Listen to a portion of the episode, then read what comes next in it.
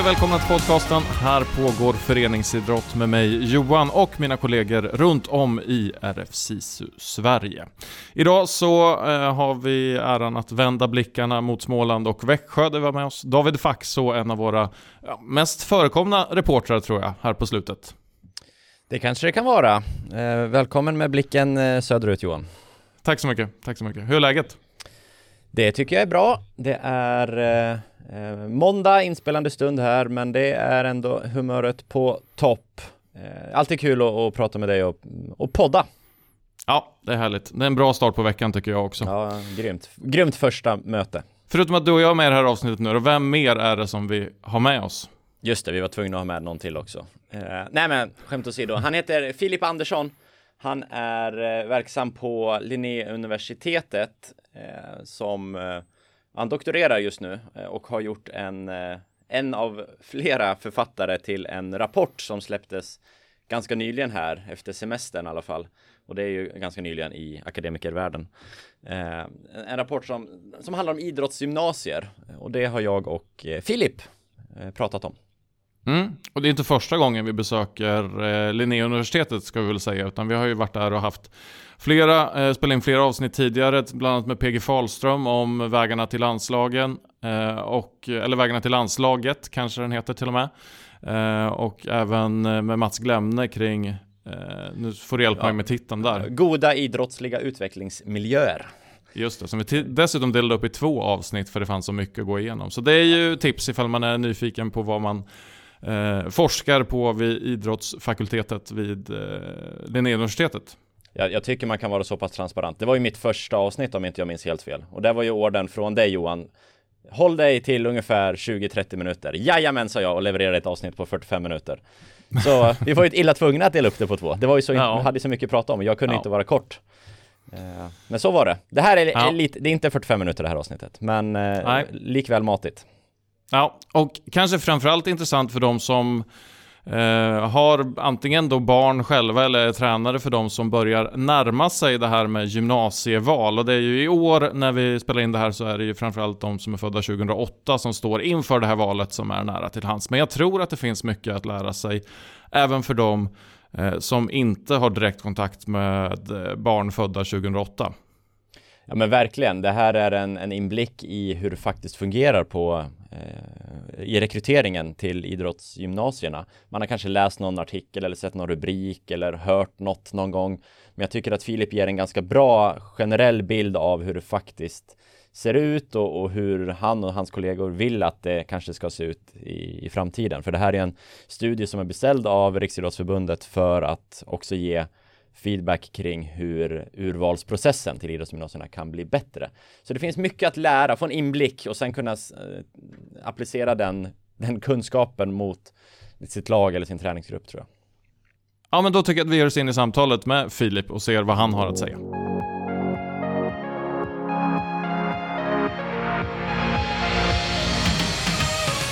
Men då säger vi varmt välkomna till, till Växjö och till eh, jag säger välkommen till Filip Andersson, men faktum är Filip att jag sitter ju på ditt kontor. Det gör du. Ja. Och då, då ska du känna dig välkommen också. det gör jag. Men eh, välkommen till, till Här pågår föreningsidrott. Tackar, tackar. Hur, eh, hur är läget? Det är jättebra. Eh, vi har haft med eh, flera av dina kollegor över åren eh, och flera av, av kollegorna som har varit med och, och skrivit rapporten som, som vi ska komma in på här alldeles strax. Men, men jag tänkte att vi börjar lite med, med, med huvudpersonen här i rummet. Ett lite nyare namn på Linnéuniversitetets idrottsvetenskaps fakultet, heter det så? Avdelning? Jag kan ja, inte termen. Institution. Institution. idrottsvetenskapliga institution. Var ordet jag sökte. Eh, berätta lite om vad du gör här. Eh, ja, jag började doktorera då 2020. Så att jag har ju varit här i tre år ändå då. Eh, och mitt avhandlingsområde är egentligen det som vi ska diskutera idag. Alltså idrottsgymnasier och idrottsutbildningar överlag. Um, och en hel del antagningsprocesser har jag tittat på hittills.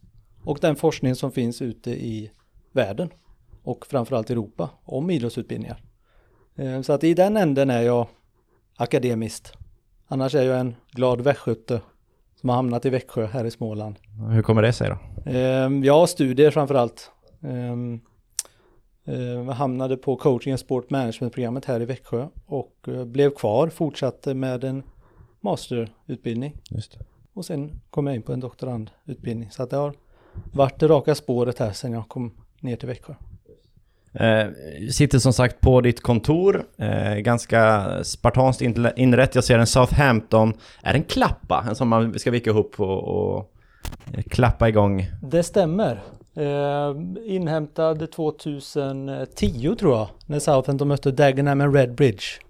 En, eh, en oktoberkväll i League One. Ja, Du ser. Ja. Ett lag som bara flyger över mitt huvud. Southampton hade jag koll på, men inte motståndarna. Nej, precis, precis. Ja, också inrätt med eh, ett, de här, eh, ett, ett foto på skrivbordet. Det brukar ju vara eh, familj eller hunden eller någonting. Ja, du har. PG Fahlström, gamla gästen. Stämmer. Eh, PG Fahlström har ju varit min eh, mentor här i, i, i min eh, idrottsakademiska karriär kan man säga. Han var min handledare både i C-uppsats, masteruppsats och även nu är han bihandledare i mitt doktorandprojekt. Så att, eh, han har inspirerat mig mycket. Den här är väl mest en rolig grej för att sätta prägel på mitt kontor lite. Det är ju många som du säger har ju sina familjer och sådär. Och, och jag och PG Fahlström. Ja, ja, men Det det, humor i det. det, det ger någonting eh, till, till hela eh, bilden och hela rummet vi sitter i. Ja. Du, vi, vi, ska, vi ska ta oss in på, på området och vi ska prata idrottsgymnasier Mm. och jag tänkte att vi börjar nästan i, verkligen i, i början. Mm. Idrottsgymnasie, eh, som jag förstår tämligen unikt i, i hur det är uppbyggt eh, i den svenska modellen. Mm. Eh, hur låter hisspitchen, den korta versionen av, av svensk idrottsgymnasium? Ja, den korta versionen är väl att eh, vi har haft väldigt länge. Så sett är det ganska unikt. Vi har haft det i 50 år ungefär. Eh, vi startade 1972 med Riksidrottsgymnasiet. Vi har också en, vad man kan kalla en svensk idrottsmodell. Den här, eh, I den här ingår ju idrottsgymnasier där vi tar någon slags socialt ansvar för idrottarna. Att de får både en utbildning och en, en um, idrottslig karriär som man kan satsa på samtidigt. Ehm, Det unika skulle jag säga, jag tror inte det är det unika egentligen. Det unika är att vi har ett skolämne som är elitidrott som heter specialidrott. Ehm, Och det skulle jag säga är unikt för, för Sverige. Norge har ju tagit efter oss. Och det gjorde de ganska sent, jag tror 2006 ungefär. Eh, men det här ämnet har ju vi haft sedan 1977-78. Så att man då kan byta ut. För, förr var det ju att man bytte ut lektionsämnen liksom mot, alltså samhälle eller svenska eller engelska mot idrott. Och idag är det snarare att man har 700 poäng i elitidrott som man läser. Och då ingår ju att man ska egentligen lära sig både teori och praktik. Man ska lära sig att leva som en elitidrottare samtidigt som man försöker bli en elitidrottare. Just det. Och det är liksom en, det är, du får betyg i specialidrott. Det får man. Men det är inte baserat på om man har nått landslaget i årskurs tre liksom? Nej, eller? det ska det inte vara utan det, det är baserat på, på kursplaner.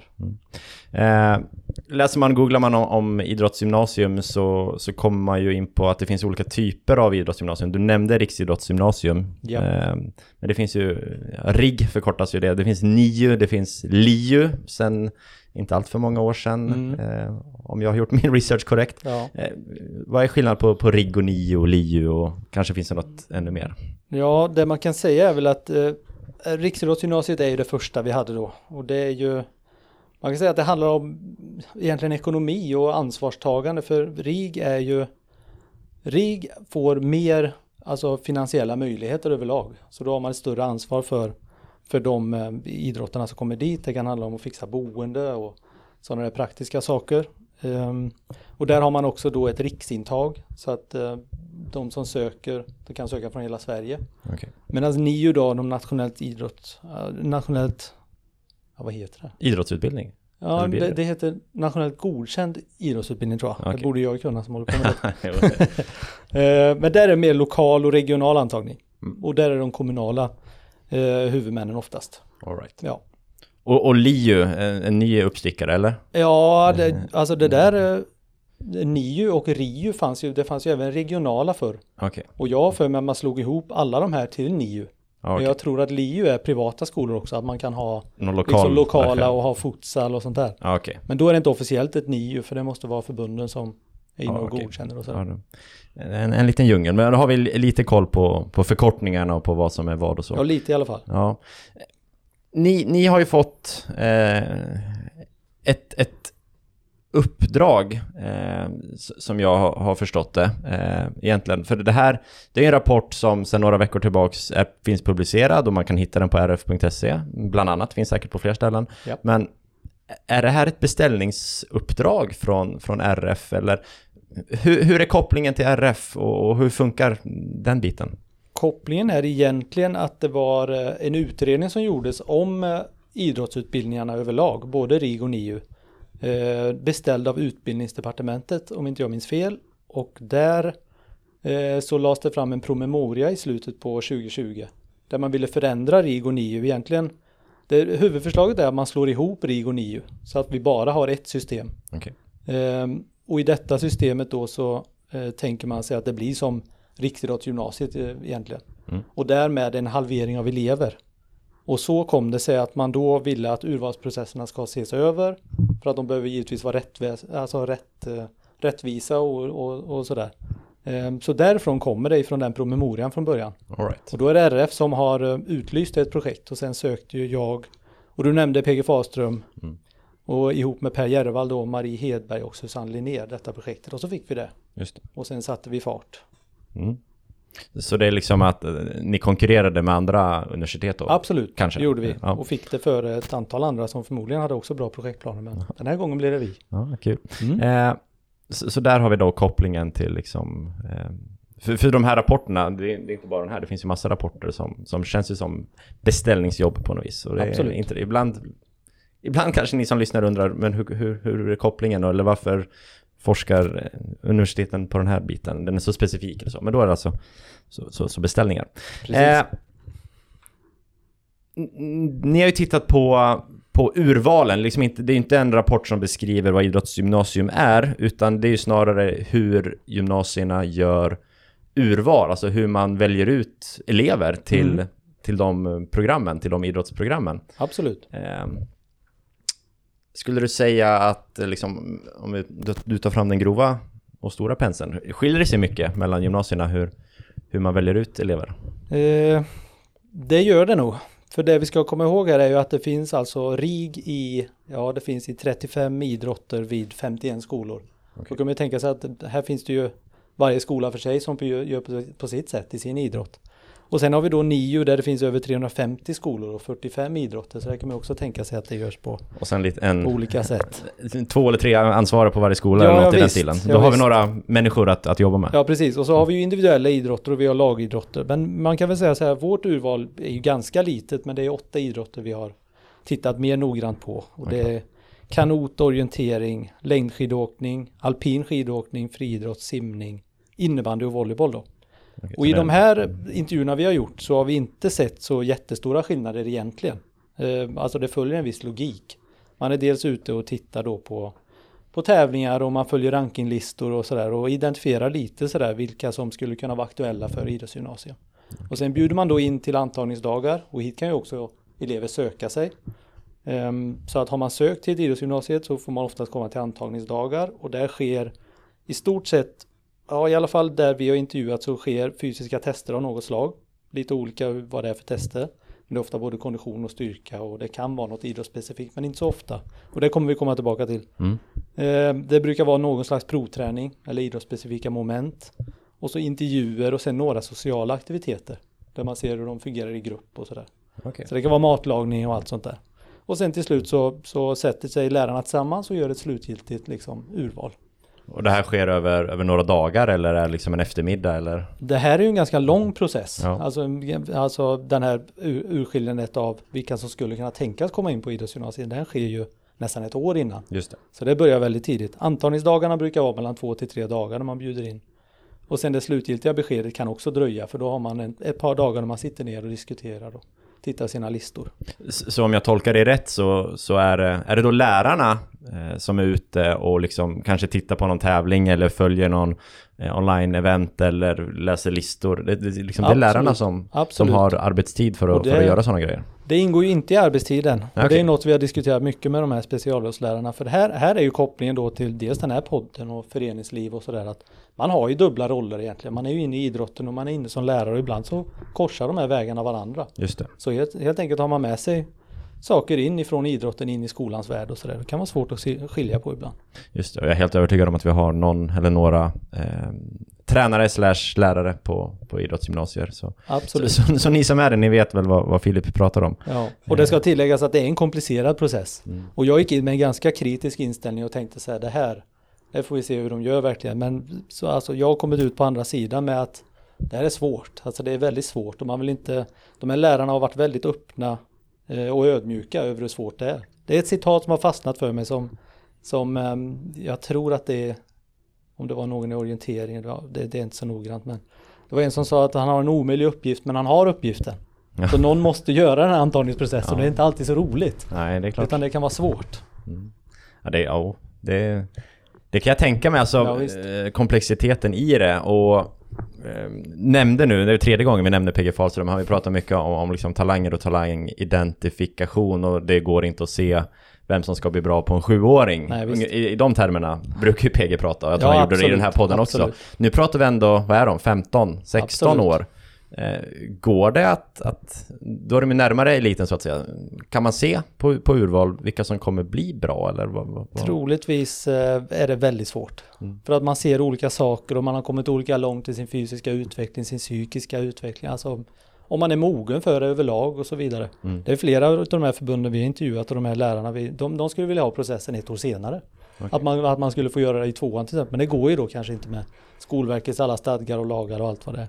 Så att nej, det är, eh, det är svårt och komplicerat, verkligen. Men då, då har de då, de är ute och tittar och följer liksom aktiva och i, i, kanske i de mindre idrotterna så har man väl en generellt väldigt bra koll. Absolut. Eh, kan jag misstänka. Det tillhör de många gånger att det Alltså det är få gånger de blir överraskade att någon har sökt. Ja. Alltså de har koll verkligen på sina idrotter och vilka som finns i de åldersgrupperna. Ja. Och här är ju vårt urval såklart ganska smalt. Det är ju inte att förglömma här är ju att det finns ishockey, fotboll där det är flera tusen sökande per år. Här ja. är en helt annan process alltså som inte vi har tittat på. Men som någon skulle behöva kunna tänkas titta på.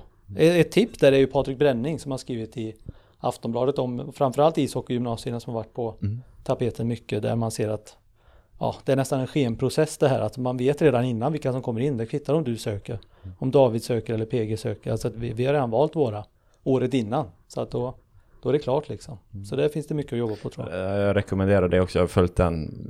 Spännande. Och, och nu är bränning tillbaks igen. De här skrev han ju för, för något år sedan eller ja. ett par år sedan. Och nu, jag vet inte om han har varit föräldraledig eller tjänstledig eller någonting. Men nu är möjligt. tillbaks och, och, har, jag vet att han gjorde någon artikel om, om Brommapojkarna här. Stämmer. För någon, för någon vecka sedan bara inspelande stund. Så, ja, ja, så visst. Det är spännande på Aftonbladet där. Ja. Men eh, då är de runt och sen har de de här liksom antagningsdagarna för att man ska ta sig in. Liksom, har man som jag förstår det, jag ögnar igenom rapporten, liksom, att, de flesta har typ matriser och att man sätter betyg, alltså man får en fyra på, på det här fystestet kanske, får en trea på, på sociala skills, men får en femma på liksom mognad, typ. Precis. Är det så det funkar eller? Ja, det är någorlunda så faktiskt. Mm. Och de flesta jobbar med någon slags matris eller om man har ett Excel-ark eller vad man skulle kunna tänkas ha. Och då försöker man ju följa RF, de här bedömningsområdena. För okay. RF har egentligen ett ganska bra omfattande material att utgå ifrån. Okej, så det är Riksidrottsförbundet styr lite vad, ja, de vill absolut. ha in på, ja, på riggen? Absolut, mm. man kan säga att det är två förutsättningar som stör, alltså som styr. Mm. Eh, och det ena är att man ska ha ett betyg så att man kommer in på ett gymnasieprogram. Just det. Och det andra är ju då att man ska komma in på idrottsliga kunskaper. Och då finns det fem bedömningsområden där. Så ett är idrottsliga färdigheter helt enkelt, eller kunskaper eller vad man vill kalla det. Eh, och där handlar det om vad man har gjort tidigare prestationer och hur man har tränat och hur man har gjort i tävlingar och idrottsfysiologiska förutsättningar och sånt där. Och sen har man idrottspsykologiska färdigheter och då kan det handla om motivation och driv och, och, och sådär. Och sen sociala färdigheter, klarar man att flytta, fungerar man i grupp? Um, alltså socialt stöd överlag hemifrån, hur mogen är man för det här? Organisatoriska färdigheter, um, vikten att planera det här för både studier och idrott. När gör jag vad? Och så studieambition. Så det är egentligen det som lärarna ska utgå ifrån okay. Eh, när de gör bedömningen till slut. Och det ska också sägas att det gör de här, i vårt urval gör de väldigt bra. Alla, alla konstaterar egentligen att de använder den här matrisen. Sen försöker man göra bedömning utifrån de här olika och där är det svårt. Mm. Vad som är kvalitativt viktigt. Vad ska jag fokusera på i alla de här? Vem har attityd? Och hur kan man mäta det? Och vad är attityd? Ja, precis. Och vad är attityd? Ja. Så det är ju liksom, det är begreppsproblematik kanske snarare. Just det. Eh, Och, och det för mig ju osökt in på, på de förbättringsåtgärder som ni ju faktiskt föreslår och som väl var en del av, av beskrivningen eller önskemålet från, från RF, kan jag Mm. tänka mig. Mm. Eh, Absolut. utan att liksom vi, för de är ju ganska, ganska långt liksom och detaljerat beskrivna i, i rapporten och vi får hänvisa dit såklart, men eh, hur, hur summerar vi eh, förbättringsåtgärderna som, som ni tänkte er när ni summerade det här? Ja, det är ju inte lätt. Nej. Eh, det är det inte. Nej. Men visst, i rapporten har vi gjort ganska detaljerat faktiskt i i de olika stegen och sådär. Eh, Något vi kan ta upp innan är väl det här att vi tycker egentligen på det stora hela att man gör det ganska bra. Framförallt i de idrotterna som vi har tittat på. Ja. Eh, Och bedömningskriterierna från RF är också, det är liksom, de är välformulerade och det, det ja, vi har egentligen bara en förändring där som vi tänker oss på dem. Ehm, Och det är att man delar upp det här första området eh, med idrottsliga kunskaper och sådär. Just. Ehm, För där tänker vi oss att det fysiologiska eh, är en sak och idrottslig kunskap en annan. För fysiologiska har man kommit så olika långt när man är 15-16 år. Så, så i de bedömningskriterierna från RF så är de på något vis ihopbakade? Ja, precis. Okej. Eh, I ett. Så där har vi tänkt oss att man delar in det. Och då har man en idrottslig bakgrund, vad har man gjort hittills. Det skulle kunna göras med en träningsdagbok till exempel, så man får visa upp. Ehm, och sen då vad man har för idrottsliga färdigheter, det blir ju en bedömningsfråga förstås. Och sen de fysiologiska då, som kommer också där. Och då kan man ju bland annat titta på det här med relativ ålderseffekt. Alltså när man född på året och hur stor är man och, och så vidare. Och ta hänsyn till det.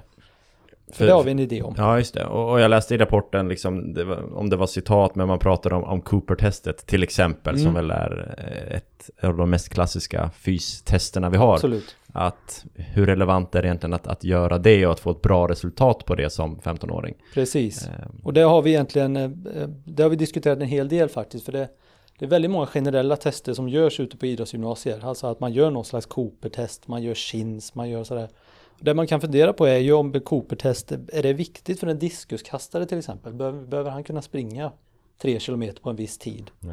Eh, Så det har vi diskuterat mycket med både lärarna och förbunden. Där många är, eh, har börjat tänka i de banorna nu att ja, det kanske vi behöver titta över.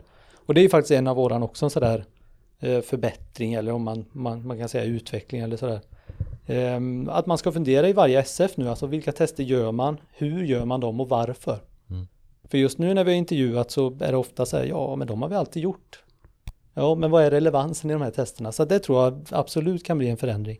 Och det ska ju sägas också att vi har gjort ett fördjupningsprojekt som är med delvis här i, i rapporten med, ihop med eh, eh, skidförbundet. Just det, ja men det, det läste jag också om. Och det har varit mycket intressant för det fick vi ju då sådana här antagningstester som, som flera gjorde under då, det är 193 stycken skidåkare tror jag, som var med under antagningstester på Bosön hade de ju förr.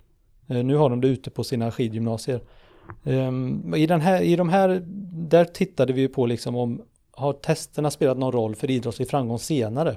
Det vill säga, gjorde man bra testresultat blev man en bättre skidåkare. Okej. Och här har vi ju då mm, slått fast helt enkelt, eller vi har konstaterat att det är mycket svagt samband.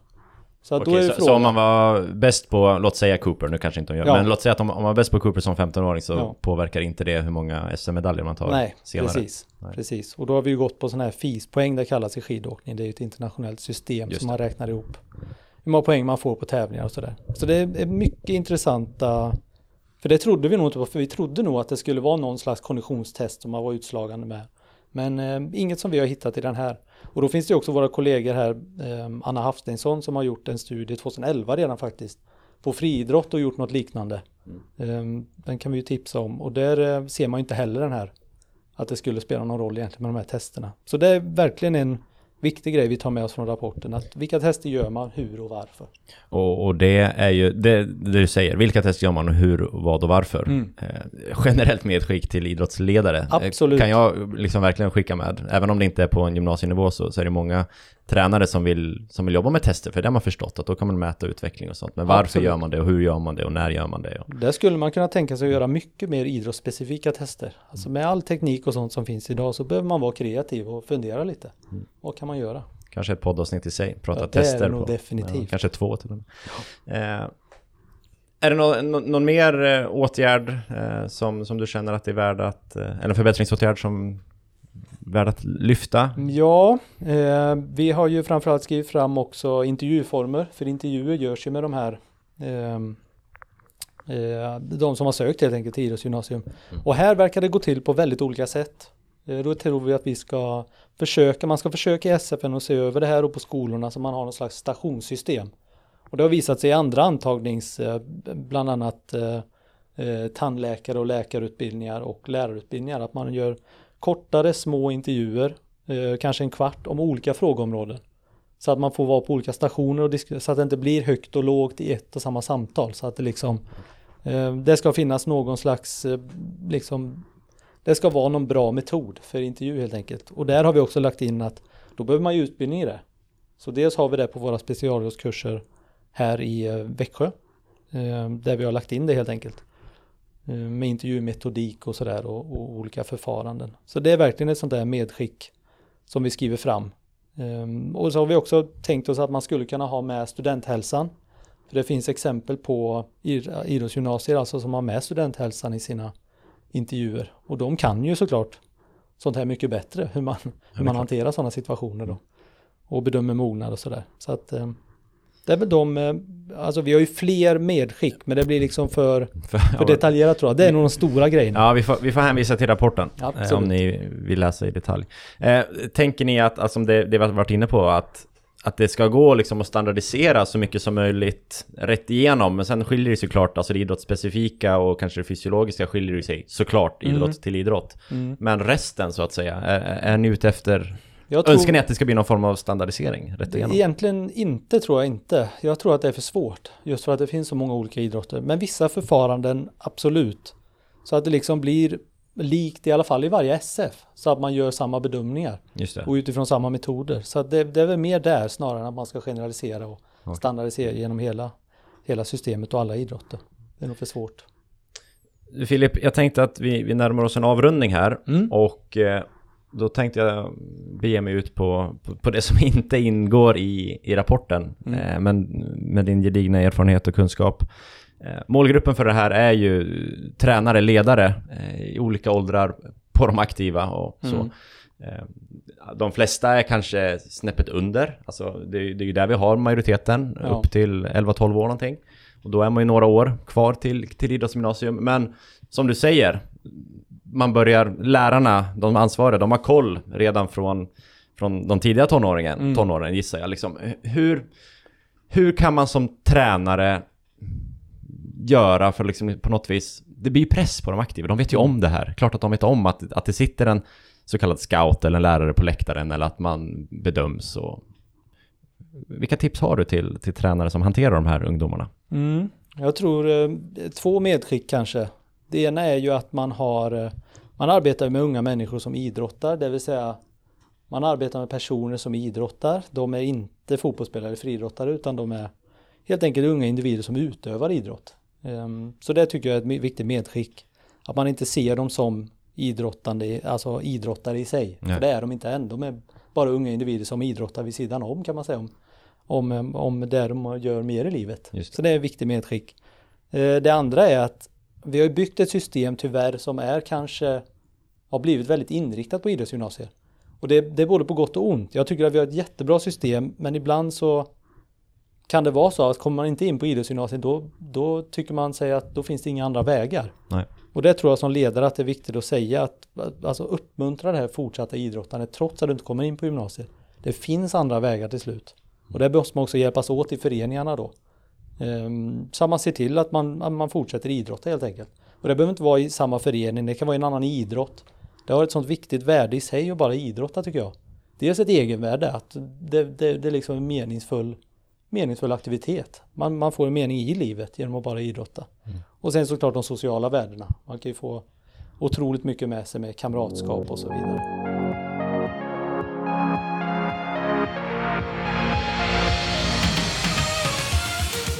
Och med det så tackar vi Filip Andersson för hans medverkan i den här podcasten och jag vänder mig till dig David eh, och undrar vad tar du med dig ifrån samtalet med Filip?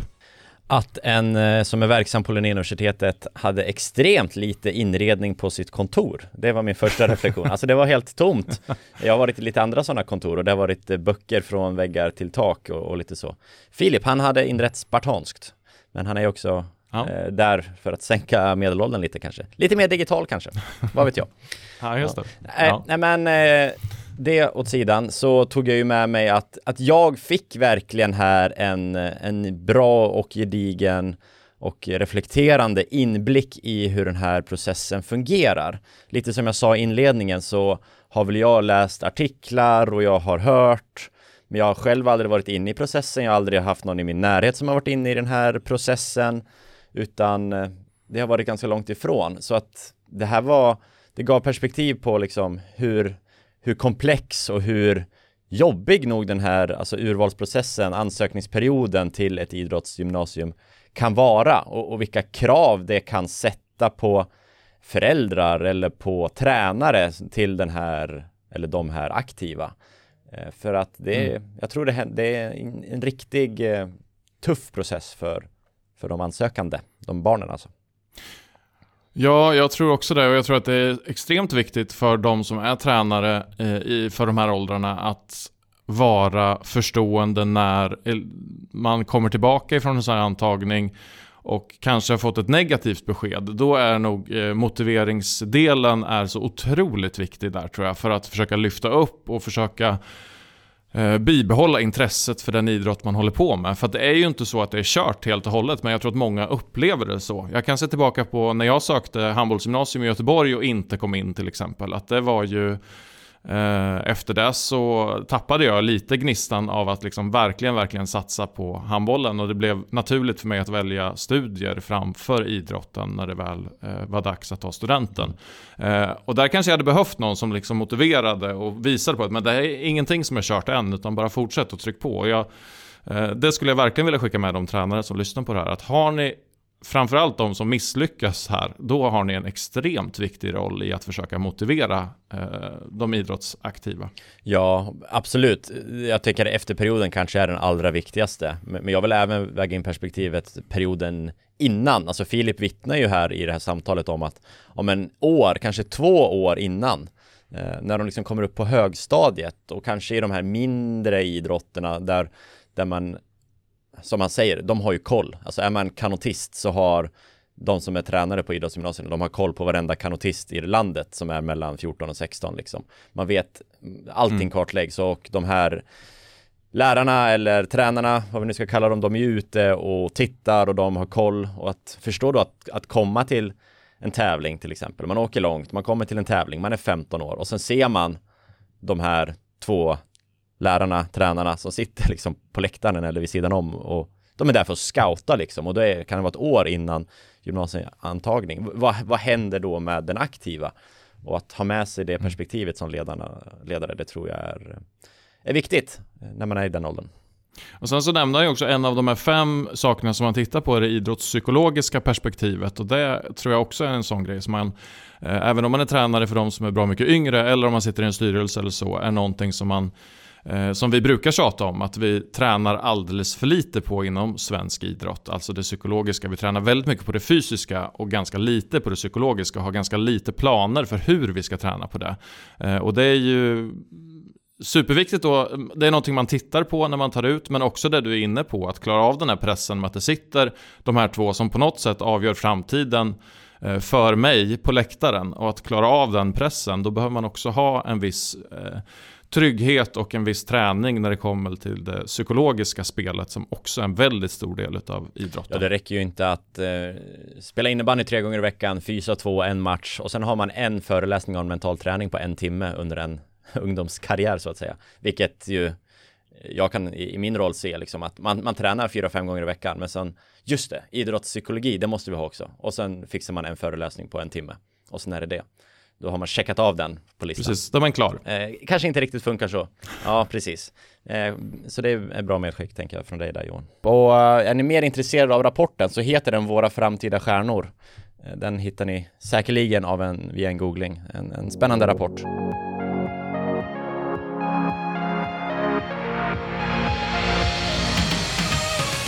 Du har lyssnat på ett avsnitt av podcasten Här pågår föreningsidrott som görs av RF SISU. Vill du komma i kontakt med oss som gör podden så gör du det enklast via vårt Instagramkonto. Där heter vi Här pågår föreningsidrott ihopbundet i ett ord. Eller så mejlar du till podd rfsisu.se. Vi är tillbaka med ett nytt avsnitt om ett par veckor. Hoppas vi hörs då.